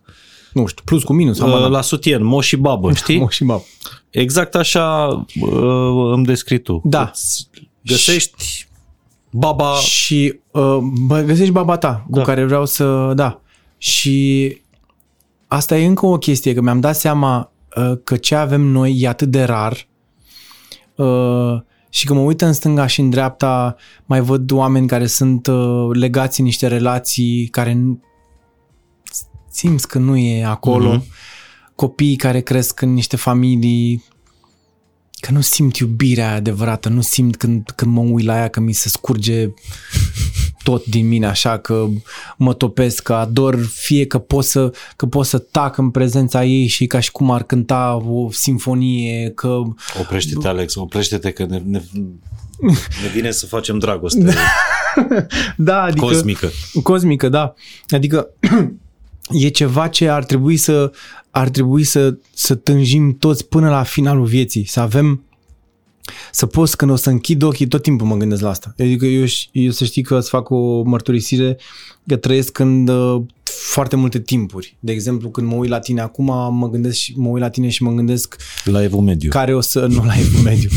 Care o să fie ultimul tău gând înainte să mori? Ce o să fie ultima ta masă? Când o să porți? Când o să faci ultima dată dragoste? Când stau și înainte să mă culc, mă gândesc ultima imagine pe care o am e când o să o văd ultima oară pe Căti și înainte să debarc în nemurire, în eternitate, zi cum vrei. Și mă umple atât de mult de viață faptul că încă mai avem timp împreună și că aș vrea să-l folosim, să nu fie viața să nu fie chestia aia dubioasă până la vacanță. Știi? Mm-hmm. Am auzit acum la radio oameni care, cred că la ZU, ziceau oameni ceva de vacanțe, ziceau, of, Doamne, avem un pic de muncă și în sfârșit la vacanțe și toată lumea are energia asta, munca e ceva care ne ducem acolo și muncim, suntem nestriși și nefericiți și nu știu ce, ne ducem și bem vineri seara și ne îmbătăm și facem o mâncare acasă cu soția și nu știu ce, facem o chestie și după aia vine vacanța și stau cu burta la soare și mă duc în Grecia la Antalya, acolo stau pe Turcia, stau la all inclusive și îmi pun o halcă de aia, pune și de aia, fac un vârf așa mare, mă giftuiesc și trag o grăială și stau cu nevasta, o pup și o iubesc și o copie, adică nu mai pot să aleargă peste tot și după aia înapoi, la muncim. Mă zic, bă, frate, viața e toată, e în toate locurile astea, e așa și noi am început să fim nu, viața e la concediu. Acum aici lucrăm. Și sunt norocos că pot să-mi consider vacanță meseria, că eu sunt chinuit acum când e vacanță. Te urci pe pereți. Doamne, iartă-mă. Să mă duc în Grecia, să fac ce? Stau 3 zile acolo, eu cu Cătă suntem la asta, vezi ce înseamnă vezi fibra. Că ăsta e un podcast de vacanță, da, și s-ar putea ca mulți dintre cei care vacanță ascultă frumoasă. Să fie chiar pe șezlong în Grecia vacanță acum. Vă doresc vacanță frumoasă. Vezi ce înseamnă fibra? Că cum poți să explici altfel faptul că noi când ne-am dus în Paris și ne-am luat 5 zile să stăm și noi în Paris, după 3 zile vrem acasă. Adică nu zic că nu e frumos Parisul, e drăguț. Am mers prima zi, n-am văzut toate alea, n-am dus a doua zi și ai zis, bun, gata, ăsta e. Dar ce înseamnă acasă pentru tine, pentru voi? La fermă înseamnă e a doua casă. Acasă la noi poate să fie oriunde dacă suntem împreună. Adică mie mi-e dor de ea și acum de mor. Adică nu știu cum să fac să petrec cât mai mult timp cu ea. Eu nu am chestia asta, ies cu băieții. Eu mă simt atât de bine cu Cătă, încât nu-mi doresc, zic, mai și eu fără, nu știu ce. Eu nu percep așa, nu simt că a venit cu remorca, nu știu ce. Că eu tot timpul ies cu ea și probabil că mai întâlnesc văd băieți care nu-s cu Iubitele. E seara de băieți. Și eu vin tot timpul cu Căti și probabil oamenii ăștia, da, mai las-o acasă. Până nu te mai cheamă. Da, și acasă pentru mine e oriunde cu ea. Și acasă, la noi, aici cu pisicile și în intimitatea noastră, că așa, și la fermă, unde stăm cu oile, cu tasa are fermă la Hârșova. Și da, ce fain. Și stăm cu miei, ne iubim cu miei, avem căței acolo, căței care fată, după aia căței care mor, vin alții în locul lor, mergem pe câmpuri, ne vedem. Viață. Da, viață, frate, viață. Acum acasă înseamnă și copilul surorii ei, care are câteva luni și e altceva. Să-l vezi acolo cum e mirat de toate, adică știi, în care iar lucrurile de care te încarci. Să vezi un copil care se uită la toate lucrurile și nu înțelege ce e asta, știi? Și noi care, după aia asculți oameni care blazați așa și triști, că am ce pula, mai am 3. Viața în care numeri orele până când se termină. Bă, e ceva atât de rău. Doamne, și o simt și în teatru și în... Da, tu ai simțit chestia asta de amploiat undeva, într-un proiect de până acum, că e film, că e teatru, că e televiziune? De foarte puține ori, pentru că am fost norocos cumva prin entuziasmul meu, care se poate prelua, da? Să am parte de proiecte în care am simțit într-adevăr că nu sunt nici la muncă, că sunt importante. În teatru, de obicei, sunt lucrurile mult mai speciale, mai specifice. Pentru că ai un element din afară, regizorul, care vine cu un text pe care are o idee, care poate să fie împotriva textului sau să ducă textul mai departe sau să fie doar textul, e ok și asta. Ai mai multe necunoscute fiind partenerii tăi de scenă care nu poți să știi, unii sunt mai... Așa, unii n-au umor, nu știu ce. E foarte complicat acolo. La o filmare, lucrurile sunt mult mai concentrate. Și atunci, pentru că n-ai o întindere așa mare, toată lumea e în direcția aia. Dar încerc, ți-am zis, încerc unde mă duc să am parte de experiența asta extraordinară. La film, să știi că nu am avut niciun eșec. Adică n-ai simțit că că muncești, că dai la sapă, că lucrezi la normă. Nu, absolut niciodată. Niciodată. În teatru am simțit asta. Am simțit-o, îmi pare rău să zic, prostiile astea de telefoane au distrus creația, pentru că gândește-te, tu repeți, da? Și așa. Dacă sunt colegii în sală, ceea ce oricum deja e foarte rar că începe să lucreze pe bucățele, că eu nu pot, nu mai e toată lumea bulk acolo să stea. Pentru că, apropo de ăla care dă pase, Ronaldo, tu nu faci, îți faci banda ta, tot ce joci tu are legătură cu celălalt. Normal. Și atunci tu repeți scena ta, să zicem, da? Scena ta. În cazul ideal în care sunt colegi prin sală și așteaptă să intre sau așa, vezi lumina de la telefoane. Și sunt pe telefon, nu sunt conectați la... Nu. În general, există și excepții, desigur. Dar, în mare, lumea nu mai are interes să participe la un act de creație. Lumea vrea să-și facă doar treaba.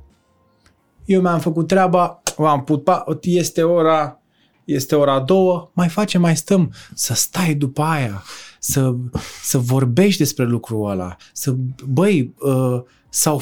s-au făcut spectacole cu vin, nu cu beție neapărat, și cu, da, că nu încurajăm excesul, dar să stai după aia la o bere, că ai altă detașare față de repetiția care e o chestie mai riguroasă, te relaxezi un pic și zici lui regi, bă, dar acolo n-ar fi mai bine, dar tu la ce te-ai gândit? Păi uite, n-am avut curaj, am băut 2-3 beri și uite, mie nu simt, păi nu... Du-te mă nebunule acasă, care-i treaba ta, știi, pe principiul ăsta. Da, adică să simt că toată lumea participă la un spectacol de teatru. Nu. Greu găsești asta. Greu găsești și atunci... Ești un tip foarte amplu, Alex. Adică amplu în sensul că ești și adânc, ești și înalt, ești și în stânga și în dreapta te duci și încerc. Cred că nu e ușor să trăiești ca Alex Bogdan cu Alex Bogdan.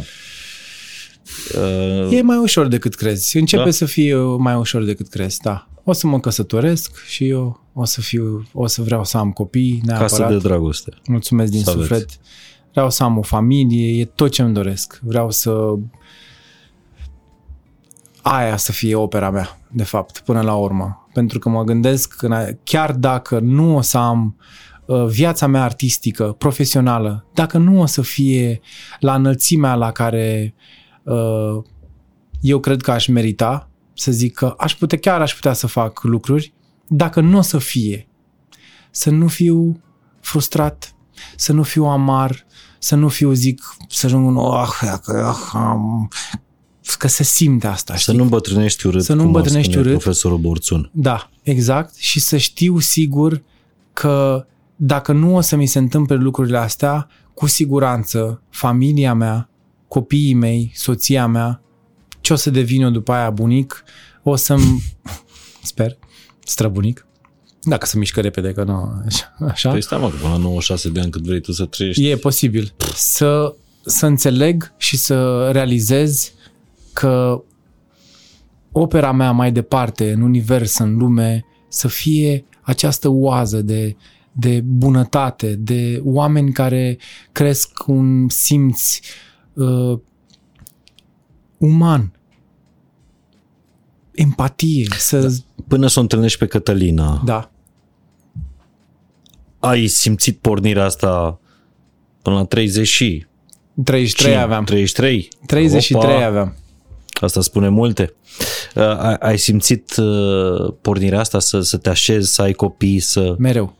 Da? Da. Deci ai simțit că va veni ea. Nu am simțit că va veni ea. La un moment dat chiar eram panicat că nu vine ea, pentru că eu nu am fost niciodată fanul... Nu mi-au plăcut amantlăcurile. Uh-huh. Mi-am dorit tot timpul așezământurile. Eu fără iubire nu prea pot să funcționez. Există sigur și nopți de risipă și de momente în care ajungi în paturi străine, dar alea, pe mine nu mă încântă alea și de-aia am și stat probabil 10 ani singur, pentru că vreau să o gata, să o închidem. Uh-huh. Și nu a venit. N-a venit. Am încercat, dar nu a venit. N-a făcut click, nu a făcut și la un moment dat eram, bai de capul meu, făcute 30 ani, 31, 32 și ușor, ușor cred că începeam să mă învăț să mă obișnuiesc cu gândul că asta e, dar mi-am dorit întotdeauna familie. 33. Și 33 a venit. Dar mi-am dorit întotdeauna chestia asta. Mi-am dorit. Crezi că o dependență nu se poate trata decât cu altă dependență? Există și teoria asta. Și te întreb în ideea în care dependența asta care ți-a făcut atâta rău și ție și celor din jur, da. Poate că ai schimbat-o cu dependența asta de iubire, de partenera ta, de relație. Nu, a mai fost o dependență după aia, uh-huh. de care e și mai nasoală. Nu neapărat dependență, am trecut și prin faza de substanțe, ca să zic așa. Da. Adică, vezi, faptul că am locuit o perioadă. Și am locuit? Am locuit o perioadă, da. Deci eu practic am avut până la 33 de ani, până să o cunosc, am avut și nebunia asta a adolescentului care le încearcă pe toate. Care evident au făcut așa, da? Deci s-au dus și după aia s-au terminat by default. Da? Mm. Dar eram în punctul în care puteam să înlocuiesc cu altă dependență, dar n-am fost acolo. Adică pentru că ăla nu cred că e un lucru care zici, bă, gata, nu mai bag la păcănele, dar mi-au și... E mai bine așa. Și e mai bine așa. Doamne, nu, crește. În niciun caz. Dar faptul că uite, vezi, noi ca oameni cred că încercăm tot timpul să dăm un sens existenței și să căutăm să fim într-un fel. Știi? Și de ce ne e nouă cel mai frică este de liniște. Este de ăsta, de ce vorbesc, de așezământ. Faci cu toate alea, treci, că eu în capul meu când jucam la casino aveam filme în cap, mamă, ce o să mă ajute, cum o să fac și o să dreg, cu tot ce simt, bagaj emoțional, cum sunt eu terminat, adică aveam și gânduri de nebun. După aia, o să faci din asta rolul vieții tale? Da, aveai de asta? Da, că probabil, uite ce trăiesc acum, bă, nu o să poată nimeni să scoată asta, că nu o fi pune camera pe mine. Prostii, îți dai seama. După aia, dacă treci la partea cealaltă, mamă, ce chestii, ce lumi descoper așa, de la substanțe, cum le văd lumea altfel, nu știu ce. Adică ai avut de astea de, mamă, ce creativ sunt. Da. Astea sunt doar scuze. Da, știu. Eu știu. Din tot ce am citit. Eu știu. Exact asta vreau să spun.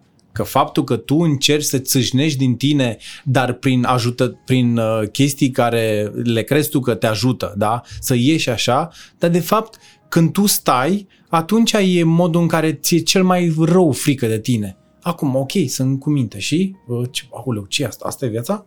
Aoleu, ce fac?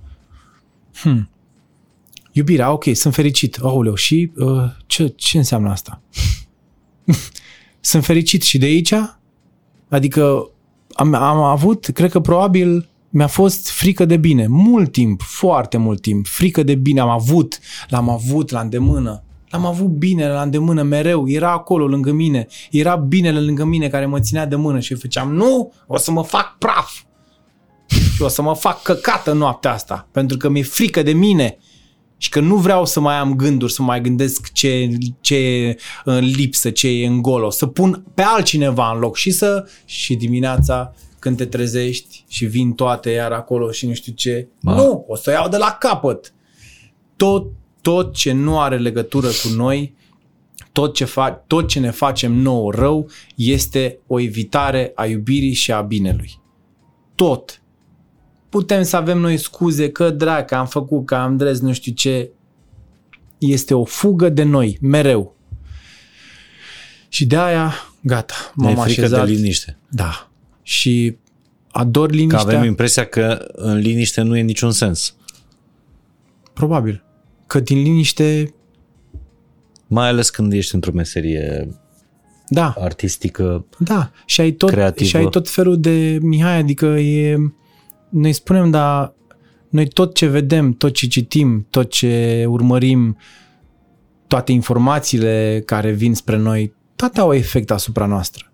Și îți dai seama, fiind în meseria asta și citind de toți, care toți luau și dregeau și cum făceau și ajungeau la chestii, la așa, toți zici, hai să încerc și eu să văd.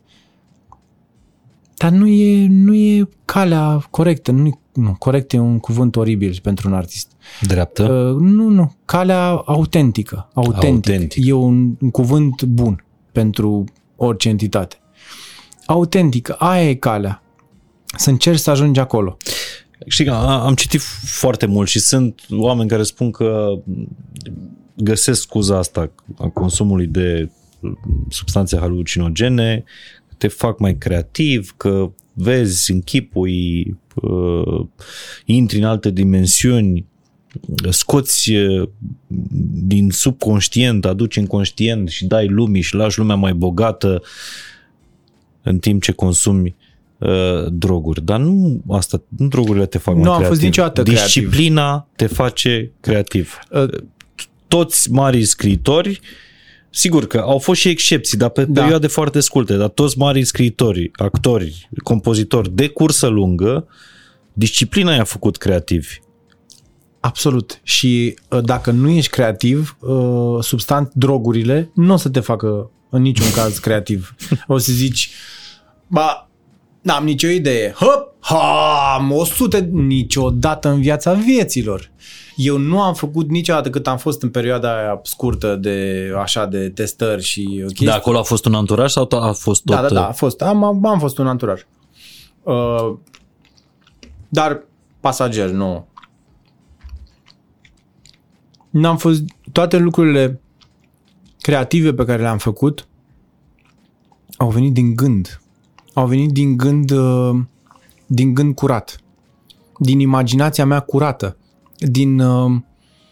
din faptul că am avut o idee, că am avut o viziune.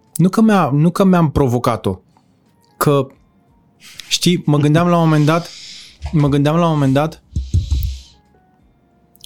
faptul că drogul, se zice, îți potențează anumite părți din tine care stau închise și acum tu ieși.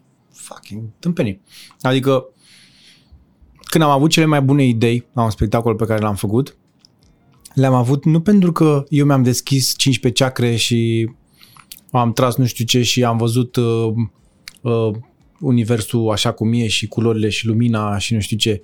E pentru că am știut ce spun cu povestea aia, că am avut un gând cu adevărat important, că am știut ce simt și de ce fac chestia aia și atunci ele au țâșnit din mine ca și cum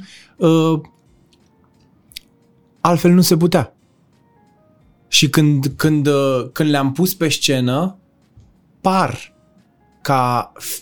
că pot fi atribuite un om care, mamă, cum a văzut, nu, e clar, e pe space și a luat-o și nu știu ce. Nu, e din realitate, e din mine, dar vezi dincolo de aia, știi? Adică capul limpede, inima ușoară și pentru toată lumea, dacă aș putea și urăsc să zic chestia asta pentru că nu sunt în măsura să dau sfaturi sau așa, dar am trecut și prin dependență serioasă de jocuri de noroc, am trecut și testând toate tâmpeniile de pe lume fără să o iau razna, adică nu, chiar n-a fost o chestie, dar le-am să văd și eu ce se întâmplă. Pot să spun cu adevărat că cel mai fericit vei fi în liniște. Acum, da, e cel mai greu de trăit în liniște. Da. Dar să știi că de asta abia aștept acum să-mi încep viața. Alex Bogdan la 37 de ani. Da. Abia aștept să-mi încep viața. Jur, abia aștept să-mi încep viața, să pot să ofer toate lucrurile pe care nu am putut până acum cu totul, pentru că aveam o bucățică cu gândul acolo, o bucățică, nu știu ce, și acum sunt total disponibil. Acum sunt liniștit, sunt așezat, sunt clar, nu știu cum, e ca și cum ai trăit, e ca și cum m-am scos de pe aparate. Nu, de alea. Ci...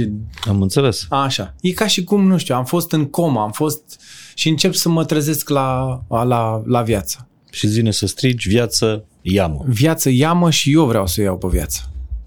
Asta simt. Și mi se pare că aici a fost o operație mai degrabă. Unde? Aici, la podcast, la tine. Da. Nu mă așteptam la discuția asta. Nici eu. De fapt, nu aveam așteptări. Știam că va fi bine, oricum va fi.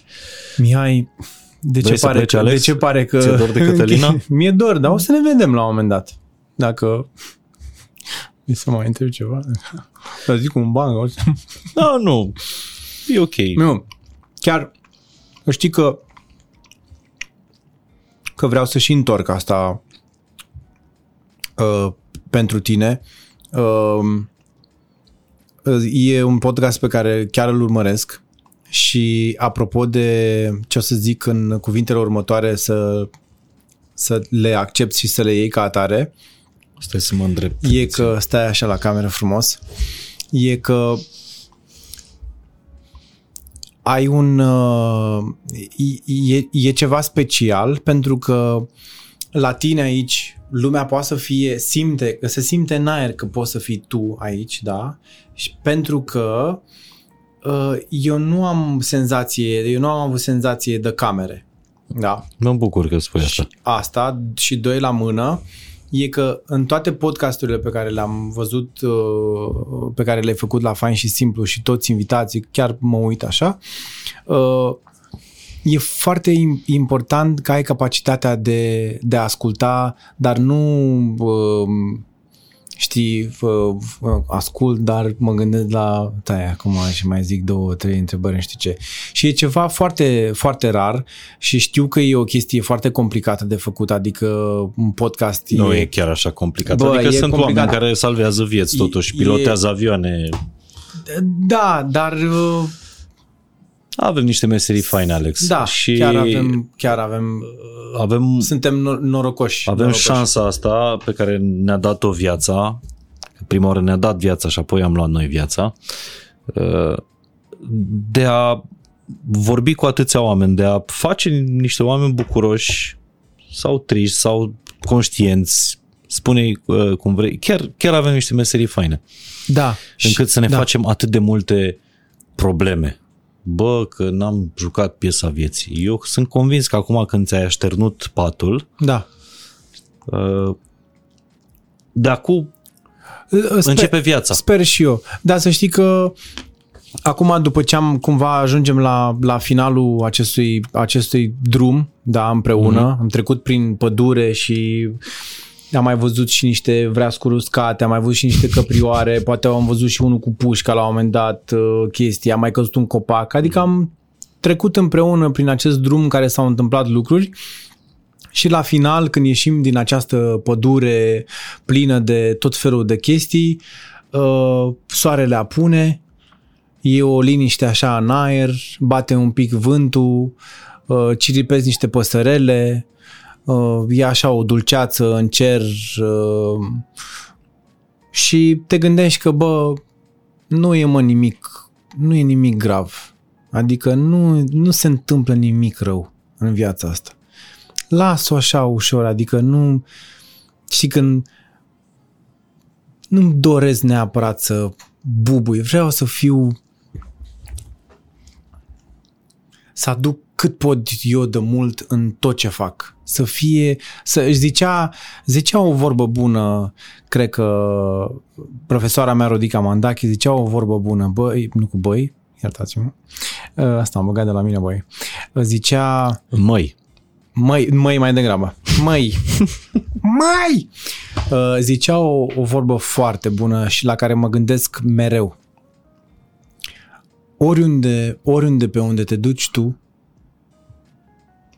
podcast, cu tare, oriunde pe unde te duci, încearcă să lași curat în urma ta. Și e ceva foarte adânc, adică să lasă curat.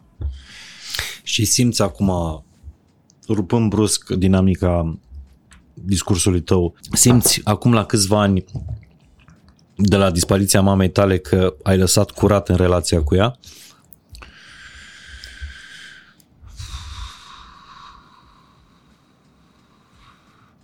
Probabil o să mai avem de negociat în momentul în care ne vom întâlni într-un fel sau altul, cred. Adică ai simțit-o că a plecat neîmplinită, nemulțumită, nu, voia mai mult. Of, Doamne, Mihai, dacă zic, era fericită pentru că a prins-o pe cătă și a văzut cum a schimbat asta. A văzut, simțea. Când am fost ultima oară acasă, mama mea a fost o femeie incredibil de puternică. Am vrut la un moment dat, mă gândeam după ce a murit, primeam mesaje cu Dumnezeu să o ierte. Și am vrut să scriu tuturor, nu, ea să aibă puterea să-L ierte pe Dumnezeu pentru ce i-a făcut. Adică eram, zic, așa ceva, unui om atât de bun care n-a greșit niciodată cu nimic, nu are voie să-i se întâmple așa ceva. Și sunt în continuare furios și nu înțeleg de ce un om a putut să aibă un așa destin. De la țară, de acolo, de la Căiuț, cu un tată care le bătea, de la Căiuț să ajungă tot ce și-a dorit, să aibă o familie și să ofere copiilor ea ce n-a avut ea niciodată. Și a reușit. Și după aia, la muncă, să fie atât de rău tot încât, fiind... cum sunt probabil foarte mulți oameni de vârsta ei care țin, știi, nu exprimă durerea. Și aia stă acolo și la un moment dat Și ultima oară când am văzut-o eram cu Căta acasă, ne-am dus așa, ea își pregătea, dacă îți zic, stai să termin cu asta. Deci pregătea totul așa și a vrut să-și lua, vrea să ne dea din aurul ei, din brățări, să ne dea și zicea, mamă, nu, stai că nu, refuzam cu toții ideea de a știa că urmează. Era singura care știa că urmează debarcarea.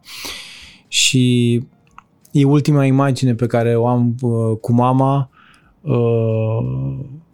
eram pe hol, ieșeam din casă și nu o să uit toată viața, era pe pat, era deja nu prea se mai putea mișca, era așa, se topea ușor, ușor și m-am uitat la ea și am zis și am știut că atunci e ultima oară când o să o văd, dar am știut.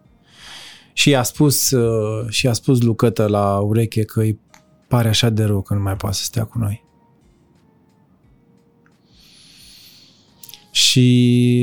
Dar cred că și-a dorit să se termine chinul ăla incredibil de 9 ani. Și-a dorit să se termine. Că nu mai putea, efectiv. Nu mai putea. Și nu și-a dorit să moară acasă. A vrut să-l scutească probabil pe tata de toată imaginea aia să rămâi așa.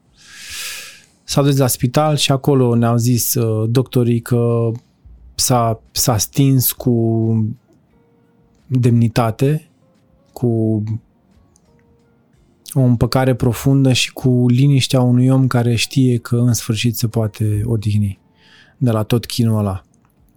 Și a doua zi, ca să termin și asta care m-a rupt total, m-a rupt în mii de bucăți, tata a zis, ne-a lăsat o hârtie. Mama. Și am zis, mama, da. Și am zis, ce ne-a zis, că ne iubește, că ce ne-a zis, gând, știi cum mă gândesc eu, ultimele gânduri pe care le lași mărturie pe foaie și o să rămână pe veci să le putem citi, că alea au fost ultimele ei gânduri. Și ce a scris mama? 1. Sau cu liniuță, nu mai știu. Cu liniuța. Să mă îmbraci în hainele alea, cu tare, nu știu ce. Vreau basca aia verde, care îmi place mie foarte mult, să mi-o pui pe cap. Codurile, parolele, tot, de nu știu ce, astea sunt codurile așa. Vezi cu să faci curat, să nu știu ce, să ții casa, să nu se așa. Te rog, nu te certa cu băieții, ai grijă să nu vă certați între voi. Adică chestii punctuale a unui om care e ca și cum pleacă într-o vacanță. Eu nu o să mai fiu o perioadă aici, dar te rog, ai grijă de lucrurile astea. Ea nu a... Și scoate fierul din priză. Da. Deci ea nu cred că a plecat cu amărăciunea, sigur că... Dar nu mai putea trăi așa. Adică aia nu era viața. Alex, îți mulțumesc foarte mult. Știu că e greu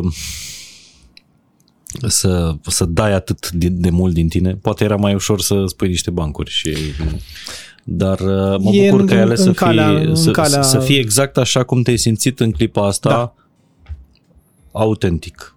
Ți-am zis, nu sunt absolut deloc dezamăgit că n-am spus bancuri, că n-ai făcut personaje, că este fix cum te simți acum. Sper să nu se fi supărat oamenii dacă a fost o discuție un pic mai altfel probabil decât se așteptau, dar cred că e important ca oamenii să vadă și să mă vadă și așa. Adică... Eu am mai avut discuția asta cu oameni care fac comedie și am tot încercat să-mi explic de ce cei mai mulți dintre comedianți au murit ori săraci, ori triști, ori s-au sinucis, ori erau cei mai triști oameni posibil. Asta. Și mi se pare că tu acum ai venit și ai spus, bă, eu nu mai vreau să trăiesc așa, să fiu ăla care face pe toată lumea să râdă, că nu am chef tot timpul să fac lumea. E meseria mea, nu este viața mea. Da, e meseria mea, da. Și e foarte important e de fapt să avem discuții din ce în ce mai mult, să facem diferența și oamenii să înțeleagă diferența dintre om și meserie.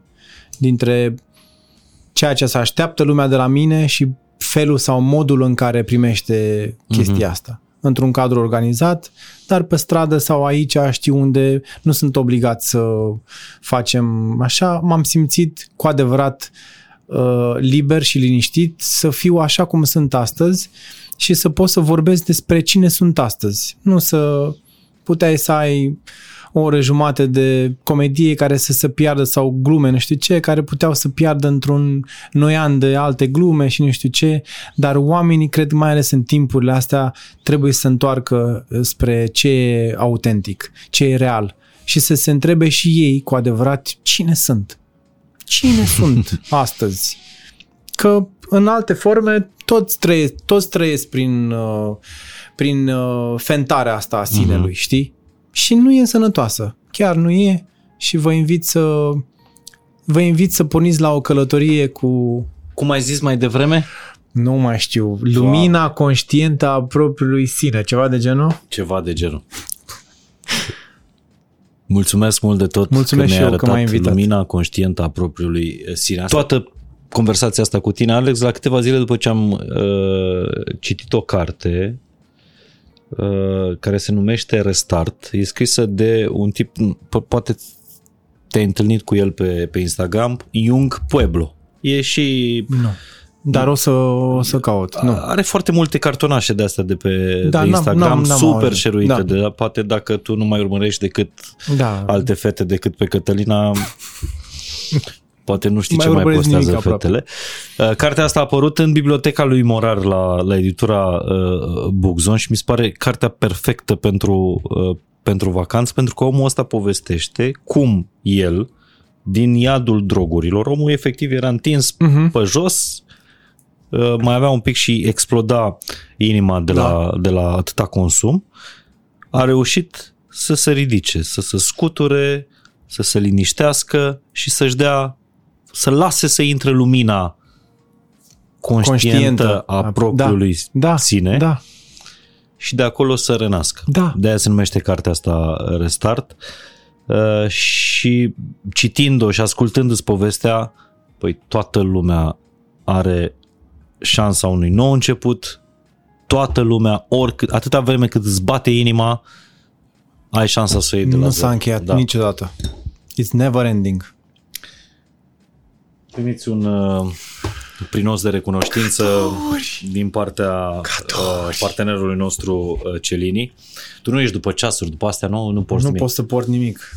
În spate ai niște două exemplare superbe de... Pe care le primesc eu? Nu. Aș vrea să le primești eu, dar nu se poate. Dar le găsești în orice butic sau magazin Celinii. Nu poți să le scoți de acolo, să le porți? Ba da, dar vezi ce e aici în pungă până mă duc eu să le scot. Hai să văd. Ai purtat vreodată vreun cublou la... Nu. Niciodată? Nu. La mână? Hai să vedem, poate ți se potrivește, uite, poate ei... Păi și mi-l dai? Păi nu pot să ți le dau pe alea, dar e vitrina de prezentare, îți dai seama. Ce e aici? Ia să vedem ce avem acolo. Ce sunt astea? Ia. Arată-mi și mie. Butoni. Pentru? Pentru cămașă. N-ai purtat niciodată cămașă? Cu butoni nu. La fel mi-a zis și o travă. Nu port. Nu nici port. În ziua anunții? Nu vei purta? Nu, Doamne, nu. Nu, o să port tricou, ceva. Îți mulțumesc frumos pentru cadou. Deci nu o să porți butoni, o să porți cercei, nu? O să-i porți cercei, da. Să-i dau lucrătă. Poate să-i pună...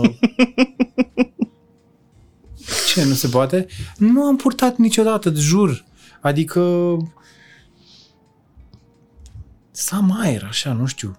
Dacă mă simți sugrumat, nu? Doamne, iartă-mă, să nu-mi pui o cravată la gât, că nebunesc, fac ca toate alea. Și să mă lege aici cu buton de ăla de zic că nu mai am pun să iasă mâna, adică... Și un ceas superb, Doamne, la mână sub buton. Vezi că am discuția acum, m-a întrebat cătăieri, bă, ce faci, nu o să porți verighetă? Și zic, nu. Nu pot să port nimic, nu am cum, trebuie să... Am impresia că mă lovesc tot timpul, că le spar, că le drec, nu, în niciun caz. E o chestie de obișnuință, doar. Nu, niciodată. Alex, îți mulțumesc tare mult pentru clipele astea pe care le-am trăit împreună, drumul ăsta pe care am mers umăr la umăr și am povestit. Chiar e un episod tare drag, deși e o întâlnire cu un om mult mai amplu decât mă așteptam eu. Da. Îți mulțumesc mult frumos. Mersi, o strângere de mână, mulțumesc. O îmbrățișare. Mulțumim că v-ați uitat. Și nu uitați să căutați lumina conștientă a propriului sine. Și vacanță frumoasă în continuare. De Alex Bogdan, volumul 1. Mulțumim fain.